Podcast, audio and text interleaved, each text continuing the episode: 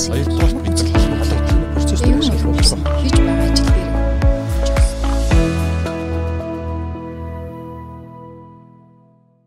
За сайн байцгаана уу? Бизнес эмэн подкастын минь ээлж дугаар хэлж байна. За энэ удаагийн дугаарыг бид нар 1-р сарын 17-ны өдөр болох вебинарын вебинарыг удирдах зочин багшийг урьсан байгаа. За 17 оны вебинарыг бол төлөвлөлт хийх аргачлалуу сэдвээр хийн. За зочноо танилцуулъя. Ганабел институтийн сурагч багш Тагсүрэнгийн ундрмаа багшийг одоо урьсан байна. Тэгээд за сайн байцгаана уу? Сайн байна уу? Сайн байна уу? Шинэ үйлчж гин үү? Үйлчж байна. За Андрумаа агш маань өмнө нь бол бизнесмен подкастад одоо юу хар хором дижиталын нарт бол орж хичээл зааж байсан. Одоо хоёр дахь удаа орж хоёр дахь удаа орлоо. За энэ удаагийн сэдв нь болохоор төлөвлөлт хийх аргачлалууд байна.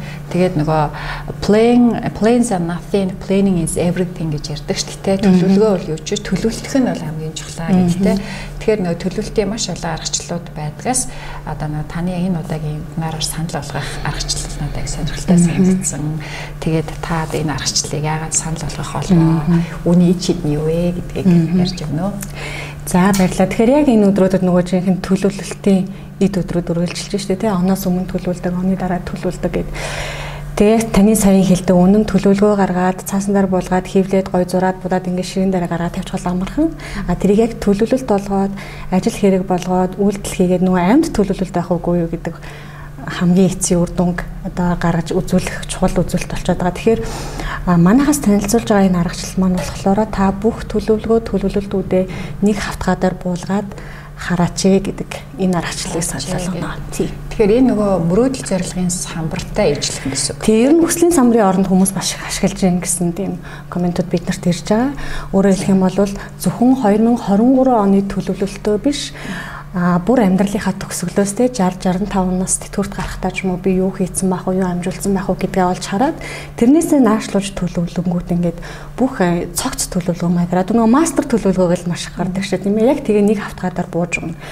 Тэгээд энэ тэгэхээр зөвхөн нэг жилийн төлөвлөгөө ш бүхний бүх амьдралын бүх амьдралын төлөвлөгөөгөө нэг хавтгаадаар буух боломжтой байж байна тийм. нэг жил 5 жил 10 жил 20 жил гэсэн юм. Байна. Тийм одоо жишээ нь өнөөдөр 35 настай ундрмаа юу хийх вэ? 20 жилийн дараа 55 настай ундрмаа хаан очсон байх уу гэдгийг яг нэг хавтгаадаар буулгаад тэгээд тэр хугацааны хувьд нөгөө 20 жилийн чинь наан 10 жил 5 жил ойрын 1 жил гээд ингээ наашлаад наашлаад ирнэ тэгээд дотроо 1 жил маань дөрөв хулрал болоод ингээд хуваагдаад явчихж байгаа гэсэн. Аа за тэгэнгүүт нэг юм асуулт гарч ирнэ. Нэг хавтгаа дээр бүл бүтэн амьдралынхаа төлөвлөгөөг яаж хийх юм бэ? Боломжгүй гэдэг юм бас асуултууд гарч ирэх бах тий. Тэгэхээр та энийг яагаад боломжтой болгов?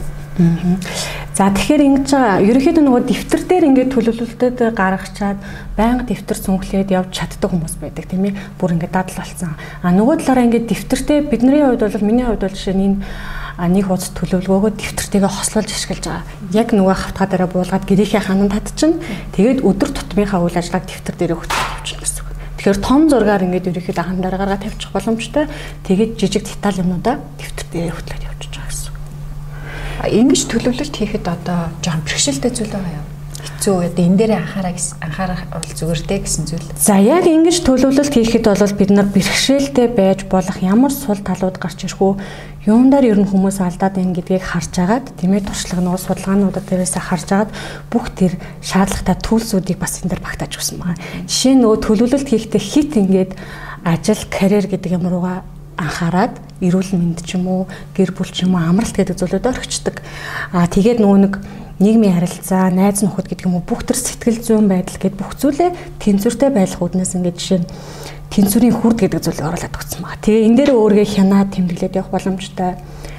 За тэгээ нөгөө талаас нь нөгөө хамгийн үр дүнтэй төлөвлөлт юу байдаг вэ гэхээр үнэт зүйл дээр суурилсан төлөвлөлт гэж үзээд байгаа шүү дээ тийм ээ. Тэгэхээр өөрийнхөө үнд зүйлийг тодорхойлоод биччихнэ За урмын үгээ биччихнэ. За тэгээд энэ ондоо би ямар ямар ур чадваруудыг хөгжүүлэх шаардлагатай байна гэдгийг биччихнэ гэх юм. Ерөнхийдөө бүх юм энэ дээр буучна гэсэн үг. А наран цэцэг огш бол яг нөгөө жилийн төлөвлөлтийн аргачлалуудыг заасан. За таны заах хичээл болохоор бүтэн амьдралаа одоо нэг хуудсанд багтаах хичээл тийм. Тэгэхээр нөгөө бүтэн э, таны амьдрал нэг хуудсан дээр тэрийг төлөвлөнө. За тэгэхээр энэ чинь нэг өдөр сууж аваад хийждэг ажил биш тийм ээ. За тэгвэл энэ төлөвлөлтийн аргыг та заахта одоо яаж эндээ бэлтэх үү? Яаж энийг ботох уу? Одоо энэ төлөвлөлтөө хийхээс өмнө бэлтгэл ажлууд байх хэрэгтэй гэж бодож байна тий. Тэр тэр бэлтгэл ажлуудын талаар та цохос хэлж өгөөч. За За бид хэд юу яадаг юм манай дээр танхимын сургалтын дээр хэрвээ энэ оо төлөвлөлтийн хуцыг тарааж өгöd ингэх юм бол бичгийн цаасан дээр юм аагуурын цаасан дээр норглуулад за тэгээд таны саяын хэлснээр нөгөө алсын хараа та амьдралынхаа төгсгөлд бид нар чинь нөгөө гоё амьдрахын тулд сайхан амьдрахын тулд аз жаргалыг мэдрэхийн тулд амар тайван байхын тулд төлөвлөд байгаа шүү дээ тийм ээ тэгэхээр яг юу хийчихсэн байвал би окей байх юм бэ, гоё мэдрэмжүүдийг авч чадах юм бэ гэдгээд төсөөлөд буулгачаа. Тэгээд хэндээсээ наашлаад наашлаад яваад бичгийн заасан дээр ингэж ноорголж байгаад энэ дээрээ бичдэг. За ер нь ихэвчлэн хүмүүс нөгөө харандаагаар бичиж чаад бас өөрчлөлтүүд орвол тэрэн дээр өөрчлөлт явдаг тийм тохиолдлууд байдаг. Бүтэн жилийн амьдралаа нэг цаасан дээр буулгаж төлөвлөсний давуу тал нь юу байж болох вэ? За яг давуу тал нь гэхээр бид нар ч одоо ингээл өдөр тутамдаа маш завгүй, стресстэй тий нөгөө байж байгаа л дэвтэр хичнээн ашиглаж байгаа ч гэсэн тэрийг сухаж байгаа л би ч нэрээ юу төлөвлөжлөө миний зорилго юу вэ гэд хараад байх бас тэр яг өдөр тутамдаа худлаа болчиход байдаг.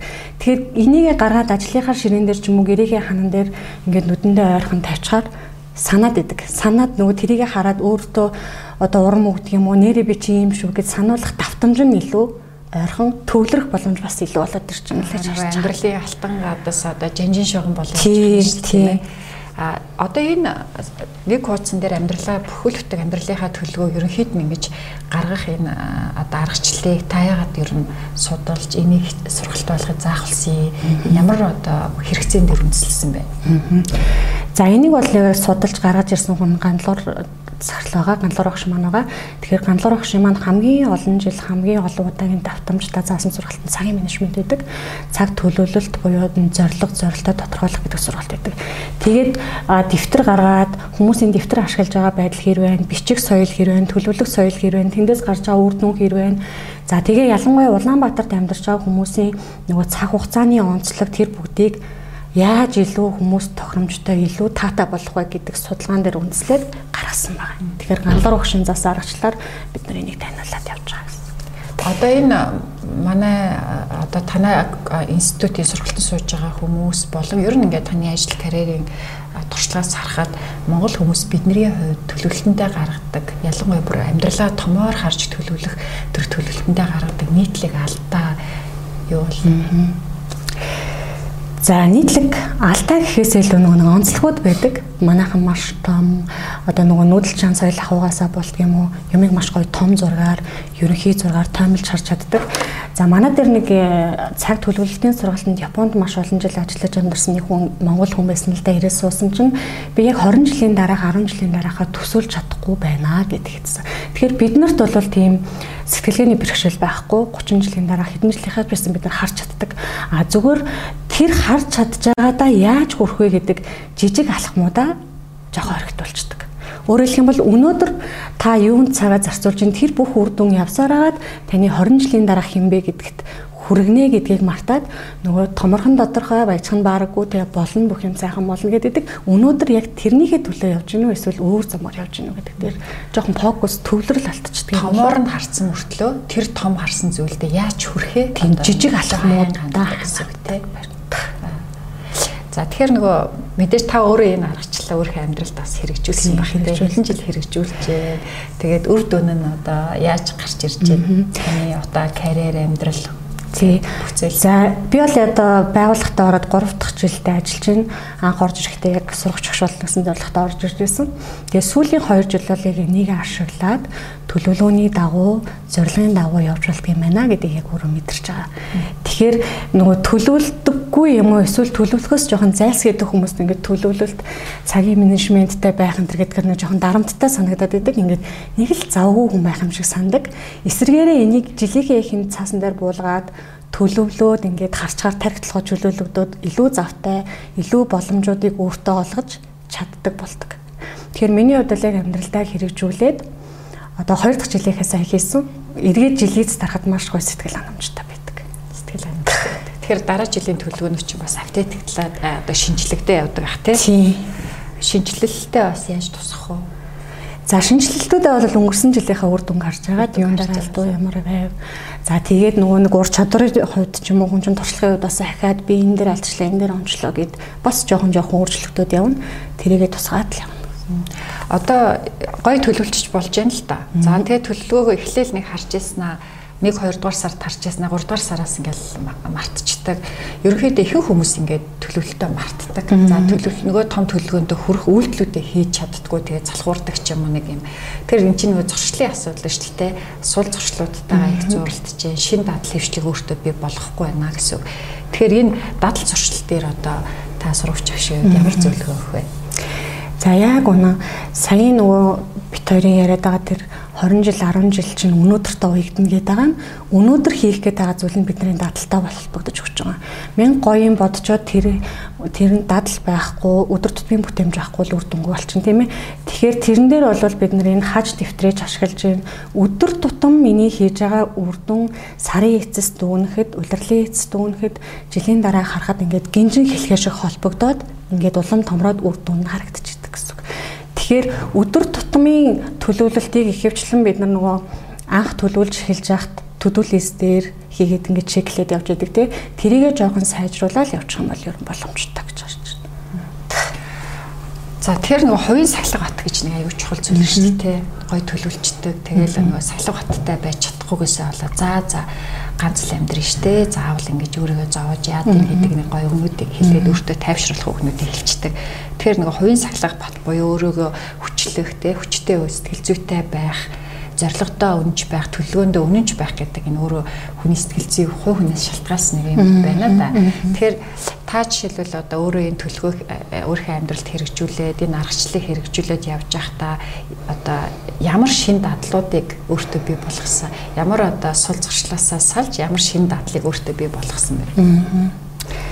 За яг үнэн сахилах бат гэдэг зүйл маш чухал байдаг. Тэгээд эхний нөгөө одоо магадгүй 5 жилийн өмнө гэсэн би яг тэр чеклист төдөлөст бичээд жилийн ичлэгийг ганц хоёр юм биччихдэг. Тэгээд нэг хэсэг явж байгаа харахаар өө нэр ийм төлөвлөсөн байж тагаа мартчихдаг. Тэгээд эн чинь ингээ хүн болгоны нэг дамждаг шат байгаа байхгүй юу.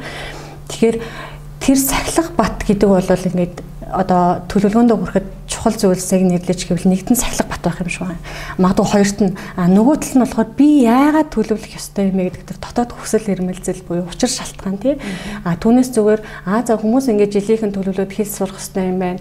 Жингээ хасаад фитнес явах ёстой юм байна. Би ч гэсэн тгий гэд нөгөө гаднаас хайх биш дотроос хайсан төлөвлөгөөд өөрийгөө ухаж орж ирсэн төлөвлөгөө байл сахилах баттай батгүй бас явах магадaltaй юм уу гэж би бодод байгаа. А нөгөө талаараа нөгөө хүн л юм чин залхуур нь ядарна. За за болиё гэд тэрийг нөгөө ганц барьж авч байгаа юм болохоор өдөр тутмын төлөвлөлт байгаа. Тийм ээ. Таван ажиллаж ихсааж биччихэд өдрийн төгсгөл тэрийгэ хийгээд ингээд чеклцсэн байх ч юм уу. Тэр мэдрэмж өөрөө эргээд сахилах бат бас сэтгэл ханамж өгөөд маргааш хахад төлөвлөхөд сэтгэл зүг бэлдэж өгчдөг. Энийг үз төлөвлөгөөний аргачлалыг ер нь ямар хүмүүс хэрэгэлдэг бол та энэ талаар судалж үзсэн үү? За яг манайхаас авж байгаа хэрэглэгчид ихэвчлэн 30-аас дээш насны за магадгүй 35-аас дээш насны гэр бүлээ зохиоцсон хүүхдүүдтэй ч юм уу тийм хүмүүс голдуу эмэгтэйчүүд байдаг. Тийм. Тэгээд нөгөө нэг юу гэдгийг байгууллага удирдах байгаа ч юм уу эсвэл менежерүүд ч юм уу илүү завгүй байх тусмаа энэ дээрээ буулгаад харах юм бол цаг хугацаагаа хөнгөвчлөх талаас илүү хэрэгтэй Тэгээ зарим хүмүүс бол нөгөө будаад ингээд бичээд өнгө оруулаад фото зураг хийвлээд ингээ хүслийн самбар шиг болоо бүр баяжуулсан тийм зураг бас манад явуулчихсан тий. Одоо миний хувьд бол ингэж боддоо шүү дээ. Маш их ингэж тарих ажиллаж өнгөрсөн дээрээ дүн шинжилгээ хийж маш их бодож хүсэж мөрөөдөж одоо нөгөө майнд мэпинг хийж өөртөө те нөгөө өөртөө ярьж хийсэн төлөвлөгөө ай үлддэг. Яг тэр одоо миний нэг хэсэг болчдөг те. Тэр ямар ч үед тэр төлөвлөгөөгөө хүн мартдаггүй. За энэ сард чинь би ийм юм хийн гэсэн гээ тэрийг яг бичээд дус хугацаатай ингэж бичдэг. Би бол аливаа ажлыг төлөвлөхдөө дандаа дус хугацаа тавьдаг байхгүй юу. Тэгэхгүй зүгээр ингээд бичээд төлөвлөчихөөр за гэдэг ингээд хойш нь тавих гэдэг тийм ингээд хойш нь тавиад орхигдуулаа. Тэгээ орхигдуулангуудаа өөртөө нэг юм excuse одоо тийм нэг шалтгаануудыг одоо уучлах шалтгаануудыг гаргаж өгöd байдаг л да. Тэгэхээр нөгөө дадал твшил гэдэг юм чи аюу чухал байгаа даа. Тий. Тэгэхээр би танаас нөгөө та ямар дадлыг бий болгосон бэ гэдэг нэг асуусан шүү дээ. Жишээлбэл та ямар зуршилтай яжгаад энэ төлөвлөлтийг хийх явцдаа та яалтчгүй төлөвлөгөөнийхөө дагуу ажиллаж амьдрахын тулд одоо ямар зуршлаа ямар одоо эерэг дадал твшил хүчтэй дадал болгочихсон бэ? За яг жишээ нь одоо би өөр дөр ингэсэн.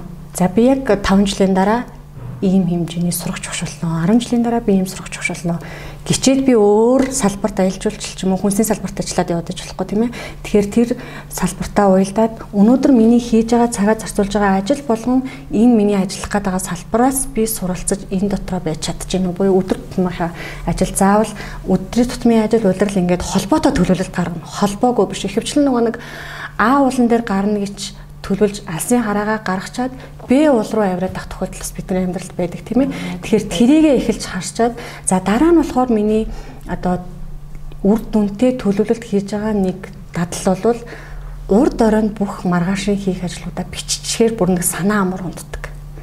Тийм. Заавал урд оройн бичдэг. Маргааш бямгараг байсан ч хамаагүй, нямгарагч байсан хамаагүй яаж амархын юу гэх юм гэдгийг ерөөхдөө тавлаа сайхан биччихдэг. Энэ бол тийм дарамттай зүйл биш. Эсвэргээр нөгөө бүр санаа амар ингээ маргааш бичих тусам нөгөө тодорхой олцохоор хүний стресстэх 50 стресстэйгүй байх 50 байх боломжтой бүрддэг учраас урд дөрөнд бүх юмаа бичдэг сар болгоны ихэм төлөвлөлтөд бас хэрэгж хардаг. Энэ бол таны аргачлал юм тий. Яа миний аргачлал болохоор би яг нөгөө ямар дадлыг өөртөө бий болгосон бэ гэж сүүлийн 3 жил нөгөө 5 секундын дүрм гээд. Тэгээд одоо нөгөө ном нь орчуулагдсан байлээ. Тэр ном нь ерөөс орчуулагдахаас өмнө би нэг интернетээ сайж агаад олж уншаад Тэгээд тэр 5 секундын аргачлалыг нэвтрүүлсэн. Тэгээ би өөрийгөө ингээ анзаарсан чинь айгүй хэм төлөвлөчөөд тэг хойш нь тавиад исэн. Тэгээ залхуураад тэгэл өөрийгөө айгүй өрөвдөөлтэй. За би ядарч чинь жангалтай л ачаал авч ш тэгээд тэгээ нэг мэдсэн чинь ингээл энэ тэндгөө ингээ дутуу орхицсан ажлууд айгүй хойш нь тавьсан юмнууд тэгээд дүн шинжилгээ ангууд надад цаг байсан. Гэхдээ би айгүй өөрийгөө өрөвдсөн ч юм уу те.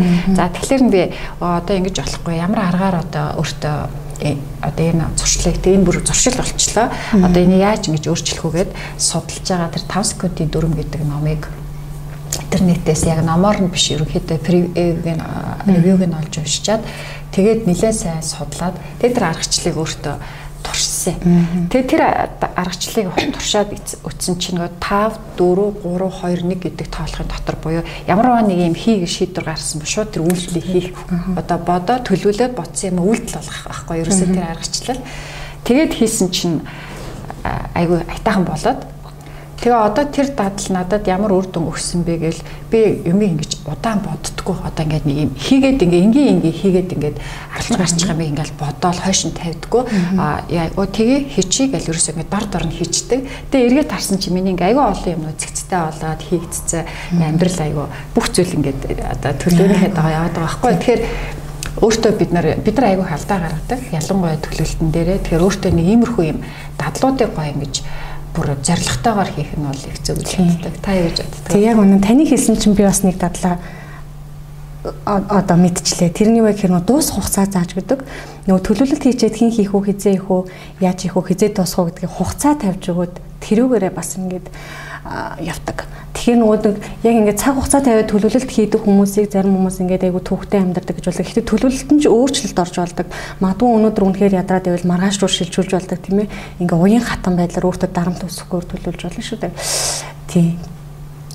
Тэгэд ер нь ингээд би бас ингээд ер нь бол нэг хэдэн жил амьдрахаа бас төлөвлөлттэй. Аа. Тэ ер нь бол хэдэн жил амьдран тэр наснда тэргэн ингээд ингээд ерөөхдөө ингээд төлөвлөлттэй. Гэтэ тэр төлөвлөгөөнд яг тэр төлөвлөгөө тэр зорилго чи хүрхийн тулд яг өнөөдрийн амьдрал аягүй чухал байхгүй бодит амьдрал тэ. Тэгэхээр аль болох нөгөө өнгөрсөнд санаа зовхгүй насан туршсан хүмүүсийн хувьд одоо нэг юм сэтгэл завнал байна л да. Тэр нь аягүй санаа завнал дээр нь айдас Тэгэхээр нэг бодол байна. Тэгээд өнгөрснөө бодоод тэгээд санаа зовлоод тий. А ирээдүгөө болоогүй ирээдүг бодоол ял бас нэг айцтай байгаад байдаг шүү дээ. Тэр яг одоо цагтаа төвлөрөх буюу яг өнөөдөртөө. Тий яг өнөөдөр ингээд ямар ажлыг төлөвлөсөй тэрэн дээрээ төвлөрөөл чеклээл за тэгэл тэрийг яг нэн чухал нэн чухал чухлаар нь ангилал за нэн чухал ажлуудаа өөрийнхөө хамгийн нэг эрчвчтэй байгаа цагтаа хийгээл чухал ажлуудаа өдөөс хойш хийгээл тэгээд тэрэнд өөрчлөлт гарах юм бол дараагийнхаа ажлыг төлөвлөөд өдрөө өдрөө ингээд дөгнөө яваад байдаг байхгүй юу? Ер нь бол миний аргачлал. Гэхдээ би дандаа дуусах хугацаа тавьдаг Тэ за жишээлбэл өнөөдөр энэ подкастад бол би 18-аас хэдэн цагийн хооронд яваад оройн тэгж гэдэг юм ингээд юм төлөвлөө тэр яг энэ процесс өөрөө намайг аяг төвлөрүүлдэг. Одоо яг би ингээд хуцаа тавьж байгаа юм чи хуцаанда яма хийхин тул зөвхөн тэр ажил дээр л төвлөрнө. А тэрнээс биш ингээл өөр юм бодоол тэгэл хүн уулзыг л өө тгийгээл эсвэл нөө за за болиё гэл ингэхгүй шүү дээ. Тэгэл эсвэл ингээл онлайн дээр очиод одоо Facebook ухаал YouTube сонсоод авахгүй. Тэгэхээр нөгөө энэ дээр одоо аюугаа төлөвлөгөө гаргацсан байна. Гол нь тэрийг хийхийн тулд тэрэнд хүрхийн тулд үйлдэл хийх юм байна. Тэр үйлдэлийг чинь одоо нөгөө хүчтэй болгодог, идэвхтэй байлгадаг дадал хөвшил байгаа байхгүй тийм. Тэгэхээр таны сургалтанд одоо гой дадал хөвшлүүд орох уу? Та ямар дадал хөвшлийг санал болгох вэ? Тийм. Яг онон тэр нөгөө өдөр тутам хийж байгаа зүйл маань үн цэнтэй байна уу? Ирээдүйд надад үн цэн нөхөө гэдгээ нэг хараа төлөвлөж тухайн өдрийнхөө ажилд хүн стрессгүй хийгээл явах боломжтой болчихж байгаа. Тэгэхээр энэ дадал гэдэг зүйлийг бид нар тодорхой хугацаанд давтамжтай хийж ээж таны нэг хэсэг болох. Учраас сүүлдээ дадал гэдэг бол нөгөө нэг суугаад ирэхээр энийг хийгээд байгаач бид нар анзаархаа болчдөг те шүдэ авахтай адилхан. Яг тийм болох аргачлалыг бол бид нар заар зааж өгнө гэсэн. Тэгээд нөгөө талаасаа сая нөгөө таны ярьсан ингээ ирээдүйд ч санаа зовоол өнгөрсөнд санаа зовоол ингээл бид нар өсчээд идэг оюун санааны хувьд. Тэгэхээр нөгөө сэтгэл зүйч тоолоо тавьсан маа штэ насанд хүрсэн хүн дунджаар өдөр 65 мянгаас 70 мянган бодол бодож байна гэд. Тэгээ бид нар чинь бодлоо бодно, жолоогоо барина, ажиллаа хийн. Хаагур нөгөө ирээдүйн төлөвлөлт зорилго юмнуудаа бодох вэ? Тэн дээр анхаарч төвлөрөх вэ гэхээр айгүй хэцүү болчихж байгаа. Тэгэхээр яалтчгүй энийг нэг удаа та маш сайн цаг гаргаад төвлөрөөд ирч хүчээ зарцуулаад ганцаараа ч юм уу сайхан сууж агаад төлөвлөчөөд тэгээд улирал ингээд задлаад ирэх юм бол өнөөдөр хийж байгаа ажилдаа та түүртэхгүй стресстгүй ингээд явах боломжтой. Ер нь төлөвлөгөөгүй, замбраагүй, бодол имгцэгцгүй явж байгаа хүн илүү стресстэй байна гэж хараад байгаа. Тэгээ нөгөө бодлоо цэгцэлнэ гэдэг. Тийм бас маш их цэгцэрнэ. Энэ нэг хуудсан дээр бууж байгаагийн бас нэг гол хоёр онцлог байгаа. Нэг нь болохоор маш эмх цэгцтэй болж өгнө. Нөгөө талаараа таны зурлага маш гоё яа цэгцэрнэ цэгцэрнэ гэсэн үг. Энийг чинь зүгээр ингээд нэг нэг нэг дургу 2023 онд би ийм ийм ийм хийн гэд баахан чеклист юм уу list хүсний жагсаалт гаргачихаас илүү бүр яг нэг өгүүлбэрт базаж энд багтаахын тулд маш их цэгцэлнэ гэсэн үг. Тэгээ бодлоо маш их бодно. Бодлоо цэгцэлжээж энэ дээр цэгцэлжээж болно гэсэн үг өөртөө их ажиллах нь байна. Өөртөө хэсэг хугацаанд нэлээд амьдрах нь байна тийм ээ. Тий яг үнэ. Яг тэгээд гаргацсан төлөвлөгөө бол нөгөө таны хэлснээр илүү амьд төлөвлөгөө болох гэдэг болдог шүү дээ тийм ээ. Тэгээд нөгөө би яхаа хүмүүстэй уулзахдаа за ер нь зориг юу байна? Юу төлөвлөж гэн гэж асуудаг байхгүй. Тэгээд нэг бодлын аягүй дарамттай ч юм шиг.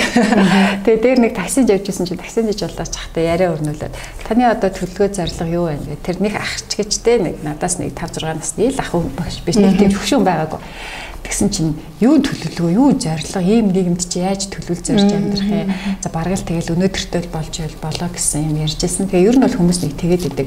Тэгэхээр энэ төлөвлөгөө зориг төлөвлөгөө залуу хүний л хийдэг ажил юм шиг одоо дундаж хижээл насныхан буюу ахмад настай хүмүүс бол төлөвлөгөө зорилгоор яах юм те нөгөө монгол хүн хоол нойрондоо сайн бол тэгээд яндаа болондоо гэдэг зарчмаар бас яваадах шиг санагддаг. Тэгэхээр таны сургалт бол бүх насныханд зориулсан сургалт эцтэй тийм бүх насныханд зориулсан сургалт яг төлөвлөлтийг ингээд нэг жоохон хандлага өөрчлөх хэрэгтэй байна. Зорилго төлөвлөлт гэдэг хүн болгонд хэрэгтэй хүн болгонд хамаатай. Яг тэгэхээр бид нар тэр ямарваа нэгэн үүлийг бүтээхийг ямарваа нэгэн зорилгынхаа ард гарахын тулд амьдарч байгаа. Тэгэхээр тэнд хөвшин байна уу, залуу байна уу, мундаг альбан тушаалтай байна уу, альбан тушаалгүй байна уу хамаагүй бүгдээрээ энд бол хамаатай хийх ёстой болж байгаа. Одоо манай нэг зарим монгол өвөө эмээнэр тэтгэврт гарan гутаа юу ичдэг штэ нөгөө За одоо ингээл тэтгэвртэй гарчлаа. Тэгэл нөгөө ач зээнрээ хараад тэгэл сууж итэл тэгэл цаг нь ирэхээр явна эзтэй гэдэг нэг юм хандлагатай хүмүүс байдаг тий. А зарим хүмүүс болохоор одоо би юу хийх үү гэ тий.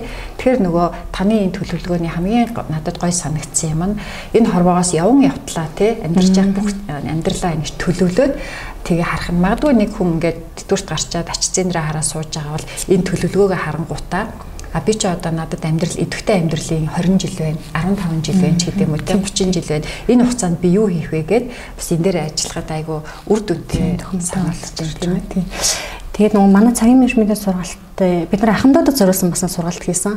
Тэгээд тэр сургалтанд хамрагдсан 300 орчим ахмадуудад бид нар судалгаа авсан голдоо одоо дундаж наслал нэг 65-аас 68 насны хүмүүс байсан. За та яг өнгөрүүлсэн амьдралдаа харамсаж байна уу? Хэрвээ харамсаж байгаа бол юунд илүү харамсаж байна гэхээр цаг хугацаатай холбоотой харамсал нэлээдгүй гарч ирд юм бэл. Одоо бид нар ингээд төлөвлөлт хамаагүй юм шиг явж байгаа боловч эргээд нөгөө амьдралынхаа төгсгөлд очиод харахаар цаг хугацааг дэмий өрсөн байна. Энд илүү хач холбогдлох байсан байна. Цагийн имийг цагт нь амжуулж байгаараа хөгтүүлээ гэдэг ч юм уу тий. Иймэрхүү байдал бас нэлээд ажиглагдаж байгаа. Тэгээд нөгөө нэг одоо нийгэм байн байдал юм байна, тийм байна, хэцүү байна гэдэг байгаа ч тийм. Тэгэхээр нөгөө ятгах тусам нягтал гэдэг шиг ийм байх тусмаа илүү төвлөрч илүү сайн төлөвлөх шаардлагатай гэж бодож байгаа. Тэгэхээр нөгөө настай хүмүүс ч гэсэн энийг аваад хийх боломжтой. Манай дэвтэрдийг ч гэсэн аваад ашигладаг ахмадууд зөндөө тийм байдаг. Тийм. Тийм. А би бас энэ дэвтэр тех дуртай. Манай охин энэ гаднах кавер зориулсан. Тэгээд энэ дэвтрийг хэрэгжилж байгаа хүн харахад нэг гой татна санагдаад тий. За энэ нэр үнэхээр гоё аргачлаа наа. Тэгээд Дундрамаа агшийн вебинараар нэг хуудсанд амьдралынхаа бүл бүтэн одоо амьдралынхаа төлөвлөгөө хэрхэн гарах вэ гэдэг маш гоё аргачлалуудыг заах нэ. Энийг одоо бүх насныхан үзээсээ энэ вебинарт оролцоосаа гэж би бол хүсэж байна, бас уриалж байна. За Дундрамаа агшаа вебинараар өөр та ямар гоё одоо шин шитгээ тийм одоо чайны тийм гоё санаануудыг хэлэх вэ? Цаг хугацааг ингээд яагаад ер нь төлөвлөх шаардлагатай 20 2023 24 гээл цаг хугацаа уурсч илэн би амьдарч илэн гэдэг нэг ойлголт байдаг. Тэгэхээр хичээлийн эхний хэсэгт цаг хугацаа гэж яг юу юм бэ? Яагаад үнцэнтэй юм бэ? Энэ таны нөөцүүдийн нэг шүү гэдэг талаас нь одоо учир шалтгаан талаас нь нэлээд тайлбарлая гэж бодож байгаа. Тэгээд дараа нь энийгээ яаж төлөвлөх үү тийм ээ? Юу хийсэн байвал тэр гой байх гэдэг гэдэг зүйлээ илүү тайлбарлаж өгнө. Тэгээд нөгөө түрүүн бас халтурсан ямар төлөвлөгөө зорилгыг хүн илүү хийх юм бэ гэхээр тэр тухайн хүн үндсүүлэлтэд нийцсэн төлөвлөлт. За үнэхээр одоо их цалин орлоготой болох гэдэг хэрнээ тийм үндцүүлэлтэй хүн бол төлөвлөлт нь өөр гарч ирнэ. А эсвэл зүгээр би хүмүүс туслан нийгмийн сайн сайхны төлөө ажилламаар ингэж байгаа бол тэр хүний үндцүүл бас арай өөр гарч ирнэ гэх мэтлэн тэ. Тэр хүн үнэт зүйлээ тодорхойлохгүй тэр амьдралдаа дагаж мөрдөж явах зарчим гэдэг зүйл дээр суурилсан төлөвлөлт маш үнэнч байдаг. А нөгөө талаасаа нөгөө жилийн төлөвлөлтийг би бас юу гэж харддаг гэхээр өөрөө өөртөө хийж байгаа нэг жилийн гэрээ гэж харддаг байхгүй тий. Тэгэхээр эндээ хэр үнэнч байсан байна. Гэрээ гэдэг үнэх нь шүү дээ тийм ээ. Тэгж бас харж байна. За нөгөө талаасаа нөгөө энэ төлөвлөлт зорилгоо тодорхойлох гэдэг зүйлийг нэг тийм лаг хүмүүс гэдэг тустай хүмүүс хийдэг те ингээл нэг тийм гоё хүмүүс л хийдэг зүйл гэж бас битгий хараасай. Тэгэхээр тань цаг хугацаа байгаа л бол тань төлөвлөх хэрэгцээ шаардлага байгаа л гэсэн үг гэж бас хэлмээр байна. Ер нь бол амьдрчлаа бол зорилгоо тодорхойл. Тэгээд зорилгодоо хүрэх одоо маш том төлөвлөгөө гарга. Төлөвлөгөөгөө бүр мастер төлөвлөгөө болгож хөгжүүл. Аа тэгээд тэр төлөвлөгөөгөө одоо бүр наривчлаад те жилээр нь улирал сар 7 хоногор нь төлөвлөөд дус хугацаа тавиад явах юм бол та зорьсон газараа бол заавал хүрэх болно гэдэг санаа хэлж байна те. Магад Тэгвэл нөгөө нэг оны босгон дээр ингээд төдөлөөс гаргаад хүслийн жагсаалт гаргаад бүтлгүүдсэн. За тэгээд эн чинь ерөөсөө тустай хүмүүс л хийдэг юм би чадахгүй юм байна гэдэг тийм нөхцөл байдалд орсон төлөвлөлт гэдэг зүйлээс нэг зүхтаах байдал руу шилжсэн хүмүүс байдаг те. Тийм хүмүүс ах юм бол ийшээ бас орж ирээд нэг сайхан цэгцэлгээд үзээч сүүлийн удаа гэж тийм ээ. Тэгэхээр гой цэгцлээд нэг буулгаад ирэхээр бас боломжтой зүйл. Төлөвлөлт аягүй чухал. Хүн ер нь амьдралдаа маш олон төлөвлөлтүүдийн арга аргачлалуудыг туршиж үзэх хэрэгтэй. Тэгээд төлөвлөлт бүр үнэхээр чухал. Яагаад гэвэл төлөвлөхгүй л бол нэг амьдрал аягүй утгагүй нэг луужингүй болцсон юм шиг санагдаад байна шүү дээ. Хичнээн сайхан харилцаатай, эерэг хандлагатай байлаа гэд нөгөө төлөвлөхгүй болохоор одоо яг юу хийх вэ гэж тийм ээ. За за тэгэхээр маш гоё одоо бүхэл бүтнийг хуудсан дээр амьдралынхаа аягүй том төлөвлөгөөг, мастер төлөвлөгөө гаргах энэ сургалтыг бол одоо би ч гэсэн өөрөө оролцсон гэж бодож байна. Өвшөө ямар шин арга аргачлалыг ундармаа өгч бид нар заахыг би тэсээ ядаа хүлээж байна. За подкастын минь 2 дугаар хэсэг ер нь бол зочноо илүү хувь хүнийхэн талаас одоо илэрхийлэх асуултууд байдаг. Аа тэгээд нэг хэдхэн асуултыг танд зориулж бэлдсэн. Тэгээд таны ажлын одоо хамгийн сайхан, хамгийн аз жаргалтай зүйл нь юу байдаг вэ? За яг ажлын хамгийн аз жаргалтай хэсэг бол хичээлээ заагаад хүмүүстэйгээ ярилцаад хүмүүсийнхээ ингээд сонсоод хичээлээ заах явцдаа хүмүүсийнхаа тэр одоо биеийн хилэмжийг хараад инээмсэглэж байгаа тэр нүдэнд нь галасцсан ингээд баяр баясгалантай байгаа. За дуусаад ингээд гоё алгадшаад баярлалаа гэд хэлж явах тэр мэдрэмж бол хамгийн гоё мэдрэмж. Тэ тасралтгүй 8 цагийн хичээл байсан ч хамаагүй өдрийн цайндаа ороогүй 5 цаг хичээл заасан ч хамаагүй тэнд ерөөсөө тийм ядрах мэдрэмж авахгүйгээр тэгж гоё цэнэглэгдэж чаддаг тийм гоё ажил. Таны одоо хувь хүнийхөө хөгжилд баримтлагдаг зарчим юу вэ? За баримталтыг зарчим бол тасралтгүй суралцаад л байх. Сурах юм бол ерөөсөө дуусахгүй байна. Одоо энэ жил гэхэд энэ сэтгэл зүй гэдэг зүйлийг нэлээд сонирхож байна. Тарих судлал гэдэг зүйлийг нэлээд сонирхож байна. Тэ яалтч үгээ хийж байгаа ажилдаа уялдаад ирж байна. Нөгөөд нь болохоор бүр ингээд багасаа хийгээд ирсэн өөрөө мэдлгүй хийгээд ирсэн тийм жоохон шуурхаа зам бас байдаг байсан мөлий. Одоо маргааш би тантай уулзалт тавлах бол Тэ одоо эх 7 хоногт хоёлоо уулзах бол хэд өдөр уулзах уу? Даваагаар хэдэн цагаас уулзах уу? 9 цаг гэдэг ингээд дандаа ямиг урагшин шахаж ингэж шуурхаалах маягаар гэдэг. Яг заримдаа эндээс бас алдаа үүсгэлтэй. Гэхдээ хийхдээ бас надад даваад л авчирч ирсэн байна гэж харж байгаа. Та одоо ингэж төлөвлөснөөр өөрийнхөө амьдралд ямар одоо илүү том давуу талыг боломжийг олж харсан бэ? За, ер нь нөгөө нэг өөрийгөө хөгжүүлэх заавгаад би 3 хүүхэдтэй гурван хүүхэдтэй тэгээд өөрийгөө хөгжүүлэх зав гарахгүй байна, өөртөө гарах цаг зав байхгүй байна гэдэг ч юм уу тэгж гомдоллож одоо нэг гоншигнах нэг тийм мэдрэмжтэй га тийм мэдрэмж төр гацсан тийм тохиолдол байдаг штэ тий. Тэгэхээр тэр бол нөгөө эмх цэгцтэй бодол цэгцрээгүй төлөвлөлт юмнууд цэгцрээгүй байгаа үед тэгдэм байх гэдгийг олж харсан. Тэгэхээр сайхан ингээд цэгцлээд ирэхээр өөрийгөө хөгжүүлэх, амрах, тийм ээ өөрийгөө одоо баясгах тэр цагуудыг гаргацдаг. Гэр бүлтэй зорцоолох цаг, найз нөхдөд зорцоолох цагууд гарч ирдэг. Та ментортэй юу? За одоо ажлын байран дээр менторлуулж байна да тий. Одоо манад ганлуур авах байна, амарснаа авах байна гэдээ хамт ажиллаж байгаа багш нар маань заавар чиглэлөө ментортэй байхад давуу тал ер нь юу байдаг? За ер нь ментортой байхын давуу талууд бол маш олон байгаа. За хамгийн товчоор хэлэх юм бол тэр хүний туршлагаас нь тэр хүний мэдлэгээс нь ингээд өөрийнхөө чадах хэмжээгээр одоо хүртэх боломж би одоо их хүсэж болно шууд ингээд газар дээрээс нь суралцаад явчихж байгаа. Та өөрийнхөө сургалтанд суралцж байгаа хүмүүст болон ерөн залуучуудад те хүмүүст хувийн өвчлөлийн нам санал болгооч гэвэл хамгийн түрүүнд санал болгодог номнууд юу вэ? За хүүхдүүд өсвөр насны хүүхдүүд ч юм уу хүүхдүүдтэй жишээ нөгөө дээврийн өрөөний мөрөдлөөс эхэлдэг. Тэгэхээр тэр бас их дээврийн өрөөнд мөрөдлөх үүрхэн ном байгаад байдаг. За одоогор бол би өөрөөрөө оршихыг хөтлөхийг хүснэ гэдэг номыг бас эхний одоо төлөвлөлт яагаад хийх ёстой юм өөрийгөө яаж олох ёстой юм ч юм уу тий ер нь тэр тал руу уншвал бас зүгээр гэж бодож байна. За сүүл нэлийн шимдэж уншиж байгаа ном бол тэр тархиа өөрчилж амьдралаа өөрчлөе гэдэг ном байна тий. Тэгээд ер нь болж өгвөл би хинбэ гэд бас тийм суврал номнууд байдаг. Яг өөрийгөө таних гэдэг юм өөрийгөө бүтээх би болгох тал руу илүү анхаарсан номыг л эхлээд уншвал зүгээр болоо гэж бодож байна. За За баярлалаа. Ингээд энэ удаагийн подкаст маань үгээр өндөрлөж байна. Та бүхэн ундрмаа өгшин хөтлөн явуулах 1 сарын 17-нд болох амьдралын мастер төлөвлөгөөгөө хийх аргачлалууд сэдвт вебинарт бүртгүүлээд оролцоорой. Тэгээ би ч гэсэн бас оролцъё гэж бодож байна. Тэгэхээр сонирхолтой сургалт болох байхаа. За баярлалаа. За баярлалаа. Баярлалаа.